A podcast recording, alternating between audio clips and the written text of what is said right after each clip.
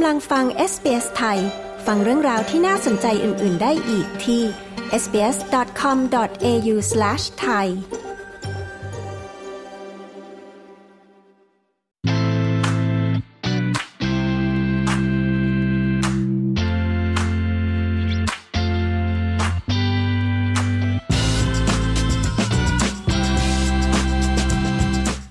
เมื่อเราเริ่มมีงานรื่นเริงกันได้อีกครั้ง SBS ไทยสัมภาษณ์คุณวรากร สิรินิธิ จาก InTouch Events ฝั่งซิดนีย์และคุณกฤตยา เทพไพฑูรย์จาก Mass of Events ฝั่งเมลเบิร์นผู้จัดมือฉมังทั้งสองเริ่มต้นมาได้อย่างไร เจ็บหนักจากโควิดกันขนาดไหน และเตรียมจัดงานในรูปแบบที่ต้องควบคู่ไปกับโควิด ที่เป็นความปกติใหม่อย่างไร ดิฉันชลดากรมยินดี SBS ไทยรายงานค่ะ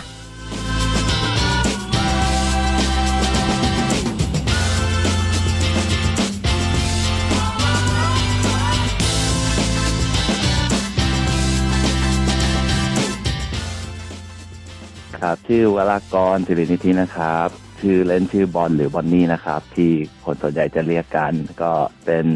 เจ้าของบริษัท In Touch Events อยู่ที่ซิดนีย์ที่จัดคอนเสิร์ต แล้วก็จัดงาน Organize ต่างๆ ครับผม คุณบอลช่วยเล่าถึงการเริ่มมาเป็นผู้จัดคอนเสิร์ตหน่อยค่ะว่าเริ่มจากตรงไหนมีแรงบันดาลใจอะไรบ้างคะ ได้ครับ นี่น่าจะประมาณ 15-16 ปีก่อนก็คือจะรวมกับกลุ่มเด็ก มหาลัยสมัยก่อนเรียนมหาลัยอะเนาะกับพวกพี่ๆพี่ชายตัวเองด้วยแล้วก็พวกเพื่อนพี่ที่ตอนนี้อยู่เมืองไทยกันหมดแล้วก็ทำงานโปรดิวเซอร์เบื้องหลังกันอยู่ที่เมืองไทย ทีนี้ก็คือเริ่มจากว่าอยากจัดปาร์ตี้เล็ก ๆ ของตัวเอง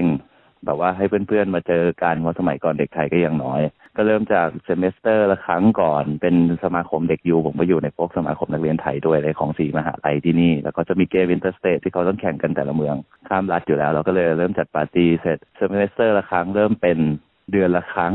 แล้วก็เริ่มเป็นถี่ขึ้นเรื่อยๆ แล้วก็มี feedback ที่ดีมากจนถึง จุดหนึ่งที่เราจัดปาร์ตี้เพื่อนนักเรียนไทยไปเยอะปุ๊บเรารู้สึกว่าเฮ้ยเราต้องมีอะไรมากขึ้นกิมมิคในการเล่นในงาน ก็เลยเริ่มเชิญชวนศิลปิน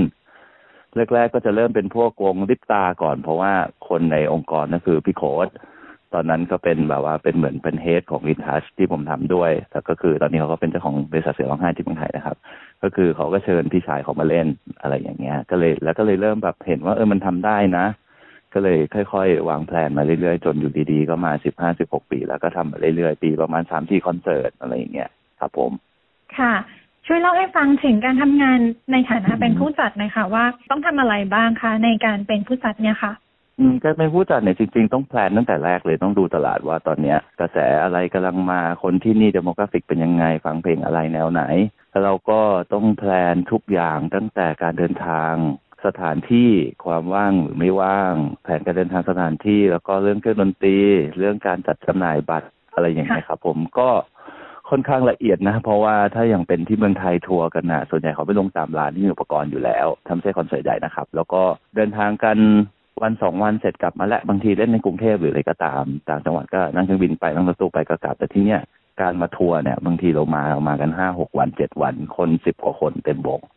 ต้องดูแลกันตั้งแต่การยื่นวีซ่าการขอเก็บเอกสารทั้งหมดทั้งก็คืองานหนึ่งก็น่าจะเตรียมประมาณสามเดือน ก่อนที่จะเกิดคอนเสิร์ตได้ แต่พอถ้าทำบ่อยๆปุ๊บก็เดือนสองเดือนก็ได้แหละครับ แต่มันมี process ในการขอวีซ่าในระหว่างนั้นก็ต้องดูว่าสถานที่ว่างไหมแผนการเดินทางมันจะลงล็อกกับสถานที่ไหม คิวศิลปินเป็นยังไงบ้างอะไรอย่างเงี้ย แล้วก็คนดูช่วงนั้น เปิดเทอมไหมปิดเทอมไหมจะว่างดูไหมวันนี้เวลานี้อะไรอย่างเงี้ยครับ แล้วส่วนตัวคุณบอลล่ะคะชอบอะไรในการเป็นผู้จัดคะสมัยก่อนชอบเพราะชอบดูโชว์เอง ชอบดูดนตรีสด แล้วก็ชอบว่าเอออยากรู้จักศิลปินหน่อยเขาน่ารักดีอยากรู้เบื้องหลังการทำงานเป็นยังไงของเขา การคิดเพลงออกมาได้นั่งคุยกันว่าเพลงเนี้ยเป็นแรงบันดาลใจคืออะไรแต่มาช่วงก่อนโควิดเนี่ยที่ทำคอนเสิร์ตหลังๆรู้สึกว่าชอบคนดูมากกว่า เราน่าจะเป็นคนเดียวเลยที่เราหันหลังให้เวทีแล้วเรามองคนดู ถ้าไม่นับศิลปินนะบนเวทีค่ะเรารู้สึกว่าเขาประทับใจแล้วเหมือนเราเติมเต็มพลังให้เขาซาบซึ้งว่าเนี่ย ทุกคนอยู่ที่เนี่ยมันเหนื่อยมันหนักมันทำงานด้วยเรียนไปด้วย แล้วก็อยู่ห่างไกลพ่อแม่คนรักอะไรอย่างเงี้ยก็คือรู้สึกว่าเขาได้เติมเต็มการมาดูโชว์สองชั่วโมงชั่วโมงครึ่งอะไรอย่างเงี้ย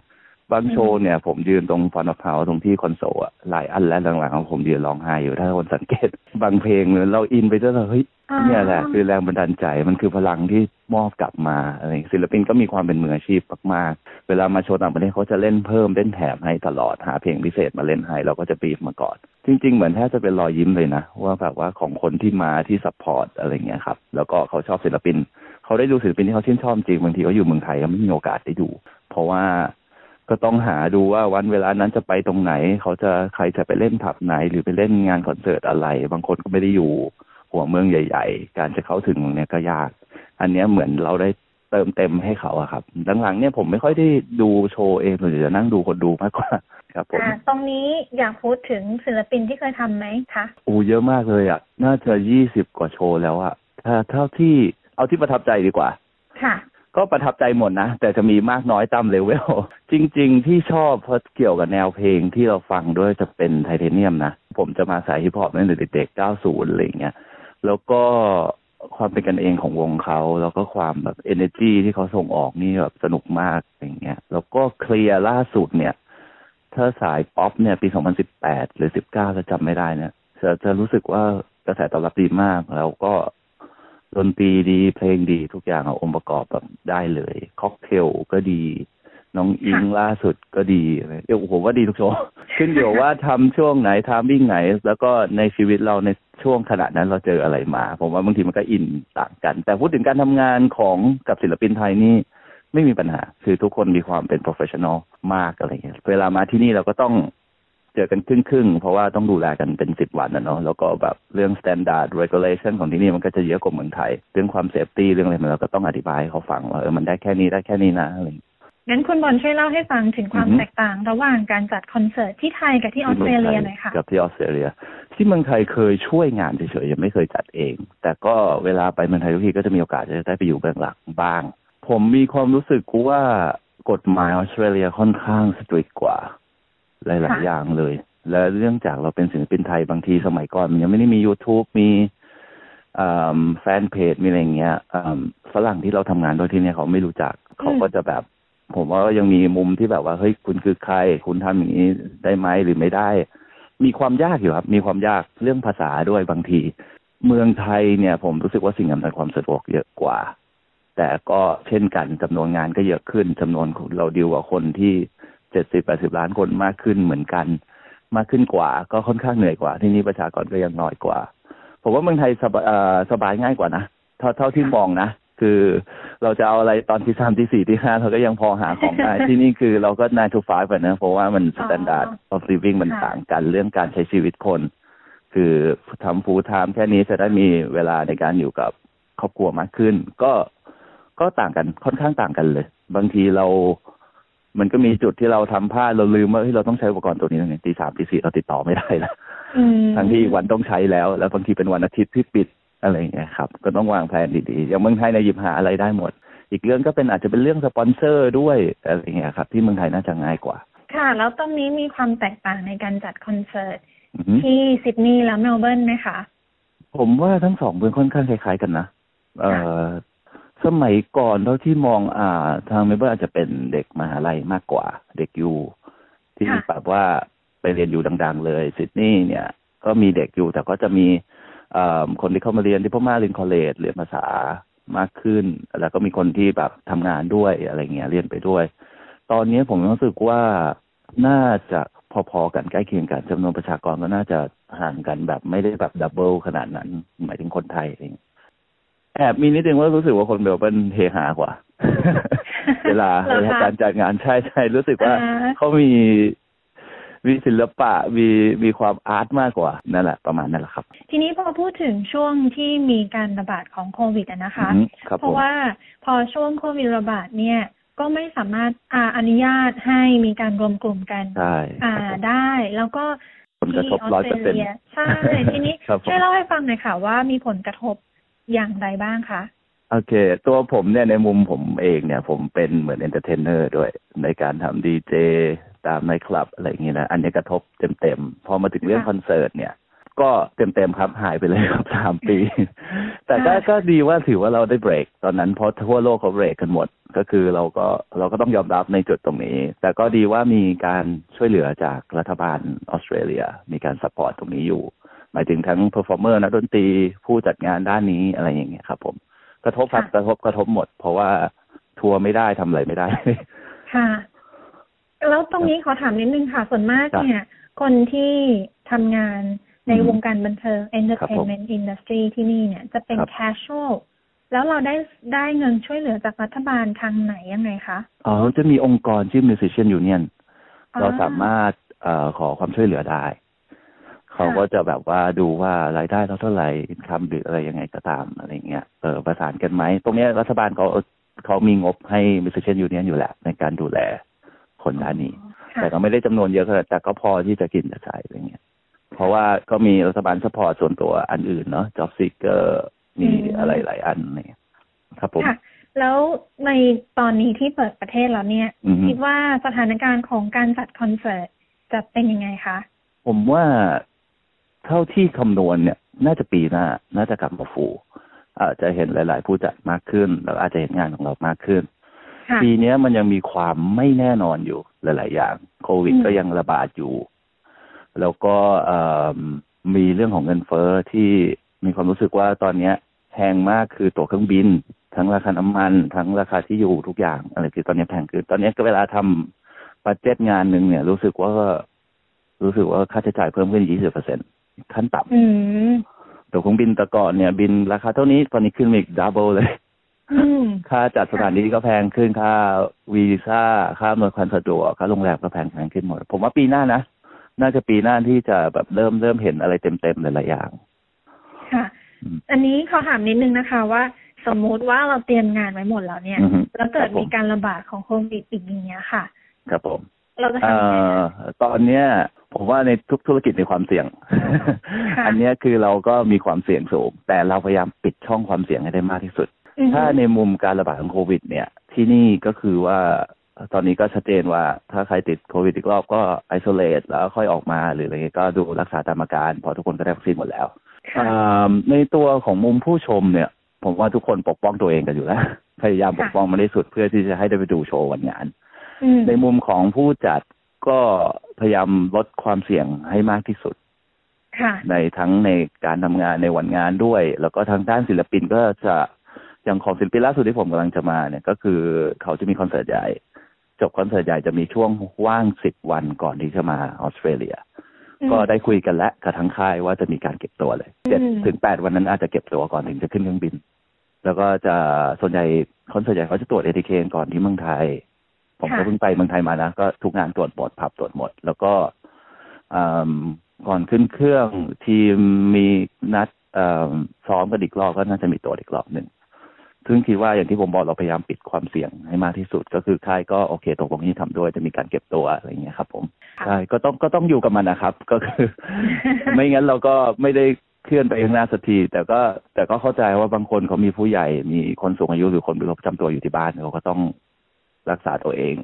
หมายความว่าแบบต้องพยายามไม่ติดจากข้างนอกเข้ามาไม่ไปที่ชุมชนเยอะอะไรอย่างเงี้ยครับผมโอเคค่ะ ยังไงขอบคุณคุณบอลมากนะคะที่ให้สัมภาษณ์ค่ะค่ะ สวัสดีค่ะครับ สวัสดีครับ คุณกำลังอยู่กับ SBS ไทย ค่ะ เต้นะคะสิตยาเทพไพฑูรย์ค่ะ จากอีเวนต์มาสออฟอีเวนต์ของเมลเบิร์นค่ะ ค่ะช่วยเล่าถึงการเริ่มต้นมาเป็นผู้จัดคอนเสิร์ตหน่อยค่ะว่าเริ่มจากตรงไหนยังไงมีแรงบันดาลใจอะไรยังไงคะตอนมาที่นี่ใหม่ๆเมื่อนานมาแล้วน่าจะสิบห้าสิบหกปีที่แล้วอะค่ะ ก็เป็นนักเรียนนี่แหละ แล้วก็มาเล่นดนตรีในผับเริ่มจากตรงนั้นก่อนในผับไทยในเมลเบิร์นนะนะคะ แล้วก็เล่น backup ให้ศิลปินที่มาทัวร์ออสเตรเลียและด้วยความที่คุณพ่อเป็นศิลปินอยู่แล้วด้วย เราเองก็เลยอยู่ในแวดวง ดนตรีตั้งแต่เด็กๆอะค่ะ แล้วก็จะรู้จักคนในวงการเยอะรุ่นอาอานานาอะไรอย่างเงี้ยค่ะ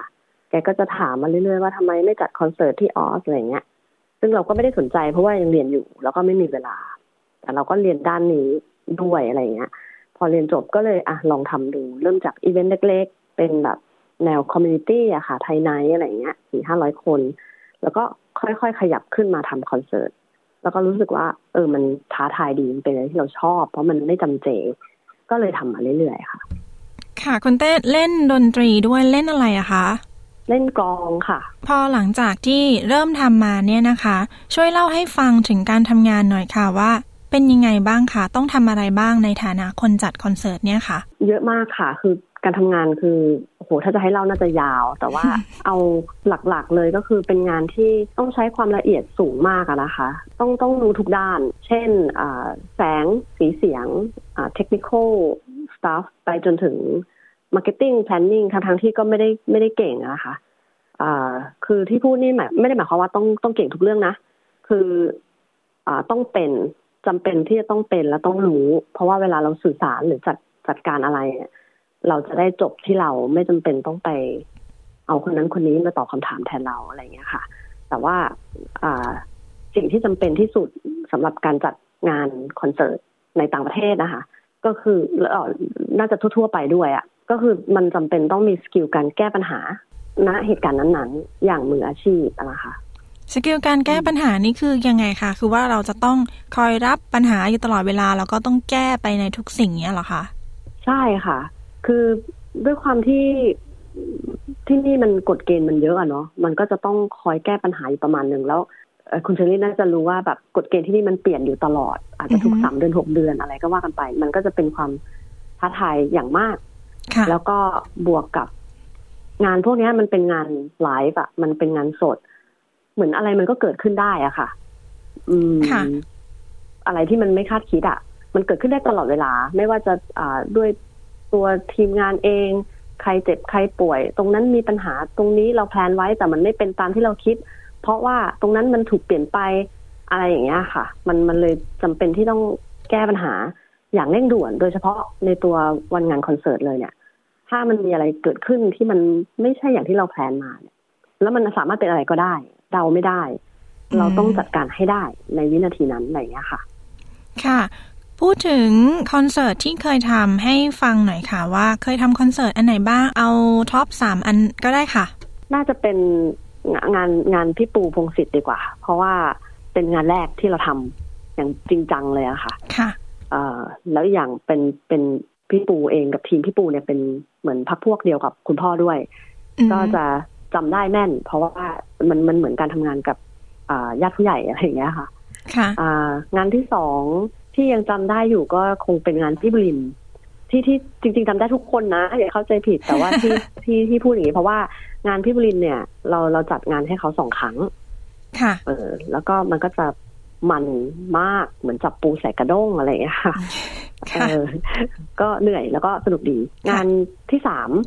อ่า ขอเป็นพูดถึงงานนนทนนละกัน เพราะว่ามันล่าสุดนี้แล้วก็ เป็นงานที่บัตรหมดเร็วมากผิดปกติค่ะ หมดเร็วมากยังไงคะประทับใจอะไรอะไรนะคะ หมดเร็วมากยังไงคะยี่สิบนาทีหมดเกลี้ยงเลยค่ะโอเค หมดเร็วมากจริง ๆ เร็วมากเพราะไม่ไม่ไม่คือไม่ได้ตั้งตัว เพราะว่าไม่ได้คิด คือรู้ว่าน้องอะดัง แล้วก็ผลงานนางก็สุดๆไปเลย น้องนนทนนแต่ว่าไม่คิดว่าแฟนคลับจะเยอะขนาดนี้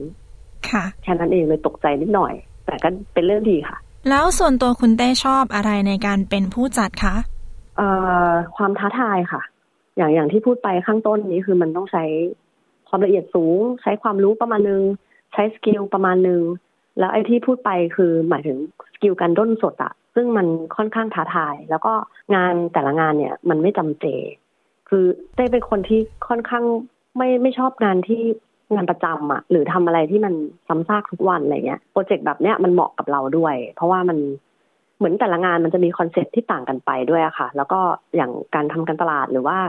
การใช้คำในการโปรโมทงาน หรือแม้กระทั่งแนวทางในการใช้ใช้แสงอะไรบนเวทีอะไรเงี้ยวันงานเนี่ย มันจะอิงกับ concept ที่ต่างออกไปทุกๆงาน ไม่ว่าคนจะสังเกตได้หรือไม่ เราก็ทำอยู่ดี ในเรื่องของความแตกต่างระหว่างการจัดคอนเสิร์ตนะคะ ที่ประเทศไทยกับที่ออสเตรเลียนี่ต่างกันไหมคะ อืม เราไม่เคยจัดคอนเสิร์ตที่ไทยนะ ก็เลยอาจจะไปดีเทลตรงนั้นไม่ได้มาก แต่ว่าสิ่งที่แน่นอนเลยเนี่ยก็คือความกฎเกณฑ์เยอะแยะมากมายในออสเตรเลีย กฎหมายต่างๆ ข้อบังคับต่างๆ มันมันเยอะกว่าที่เมืองไทยมาก แล้วก็บุคลากรอย่างเมืองไทยอย่างเงี้ย มัน มันค่อนข้างง่ายอะค่ะ เท่าที่เห็นนะ คนที่จัดงานที่ไทยเนี่ยเขาจะใช้เวลาและความสามารถทั้งหมดของเขาเนี่ยไปลงอยู่กับโอเคหนึ่ง management แน่นอน แต่ว่าจะมีความแบบมีเวลาในการลงไอเดียลงลงดีเทล สร้างสรรค์ให้มันไปไกล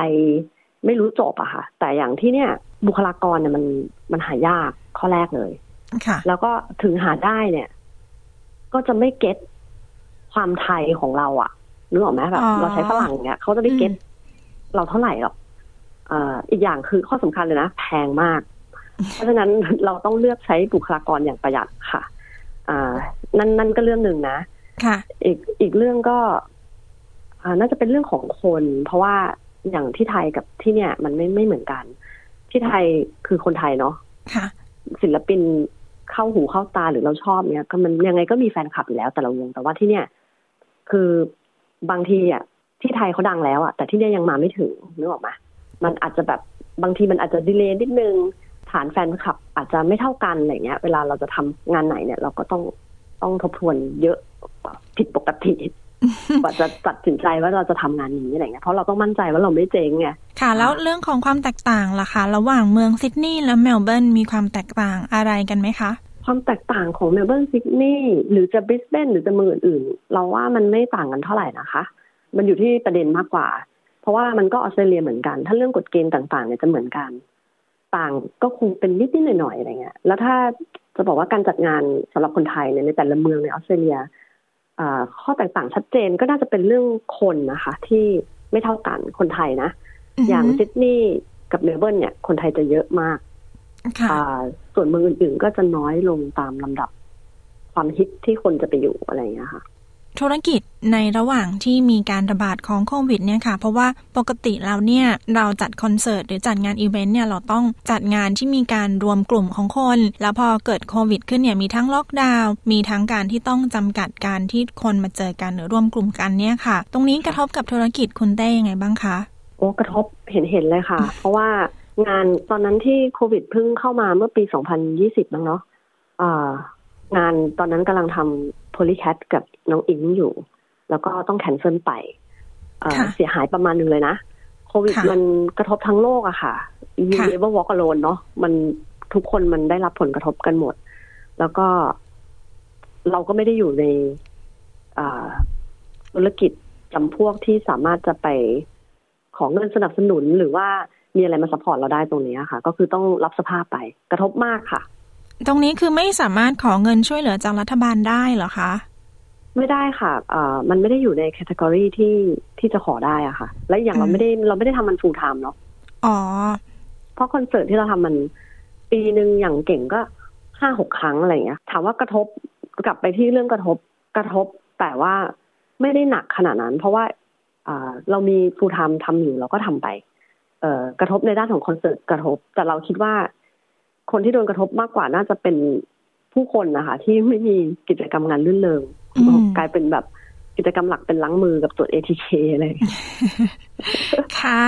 แล้วในตอนนี้ที่เปิดประเทศแล้วล่ะคะ คิดว่าสถานการณ์ของการจัดคอนเสิร์ต หรือว่างานอีเวนต์เนี่ย จะเป็นยังไงต่อไปคะอืมแน่นอนว่าคึกคักนะคะ อย่างตอนนี้ที่เห็นก็งานเยอะแยะมากมายเลย เอ่อแน่นอนมันจะคึกคักขึ้นไปอีก แต่ว่าอ่าโปรเจกต์ในมือเราก็เยอะนะ แต่เราก็ค่ะต้องแพลนแบบเผื่อๆด้วยอะ่ะเผื่อเผื่อเหลือทางให้สายพันธุ์อื่นเขาประกาศสักดาบ้าง เพราะเราไม่รู้ว่ามันอนาคตมันจะกลายไปเป็นอะไรอีกค่ะจะได้ไม่เจ็บมากเนาะค่ะก็ตอนนี้ก็กลายมาเยอะแล้วเหมือนกันนะคะ คุณเต้ใช่ใช่แต่มันก็เบาบางลงเนาะค่ะค่ะ สมมุติว่าถ้ามันเกิดการระบาดอีกอย่างเงี้ย แล้วเรากำลังอืมแบบแพลนที่จะนำศิลปินมา คุณได้มีแผนอืมรองรับหรือว่าคิดว่าจะทำยังไงกับตรงนี้คะจริงๆการทำคอนเสิร์ตอะค่ะ มันการรองรับเนี่ย มันต้องตามกฎหมายเลย ค่ะเอ่อเพราะว่าเวลาเราทำอะไรพวกเนี้ยทุกอย่างมันต้องถูกแพลนมาก่อนล่วงหน้าอย่างต่ำสองเดือนค่ะเพราะฉะนั้นเนี่ย เราไม่สามารถรู้อนาคตได้เลย นั่นแปลว่าเราไม่เราเราไม่รู้เลยว่ามันจะเกิดอะไรขึ้นกับธุรกิจของเราเงินของเราที่เราลงทุนไปอะไรเนี่ย ทำได้แค่แค่ทำใจ ถ้ามันมีการระบาดเกิดขึ้นอีก แล้วอ่าทางรัฐบาลประกาศว่า โอเคโปรโตคอลเป็นอย่างนี้นะ คุณห้ามมีงานรื่นเริงนะ คุณต้องอย่างนั้นอย่างนี้เราก็แค่ต้องทำตามทที่เขาบอกมา แม้ว่ามันจะกระทบเรามากแค่ไหน เราก็จำเป็นจะต้องทำตามกฎหมายค่ะโอเคค่ะ ยังไงขอให้ทุกสิ่งทุกอย่างเป็นไปอย่างที่แพลนไว้เราก็ราบรื่นนะคะ ยังไงขอบคุณคุณเต้นะคะ ยังไงขอบคุณคุณเต้ที่มาให้สัมภาษณ์นะคะ ขอบคุณค่ะ ขอบคุณเชอรี่ ขอบคุณเอสด้วยค่ะ ค่ะ สวัสดีค่ะ ค่ะ สวัสดีค่ะ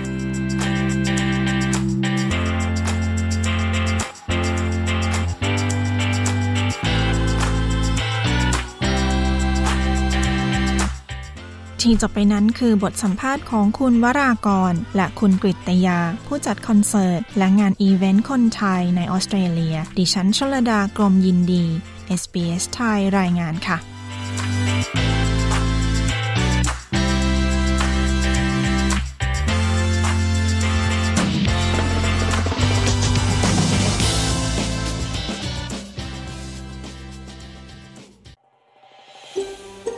การฟังเรื่องราวน่าสนใจแบบนี้อีกใช่ไหม ฟังได้ทาง Apple Podcast Google Podcast Spotify หรือที่อื่น ๆ ที่คุณฟัง podcast ของคุณ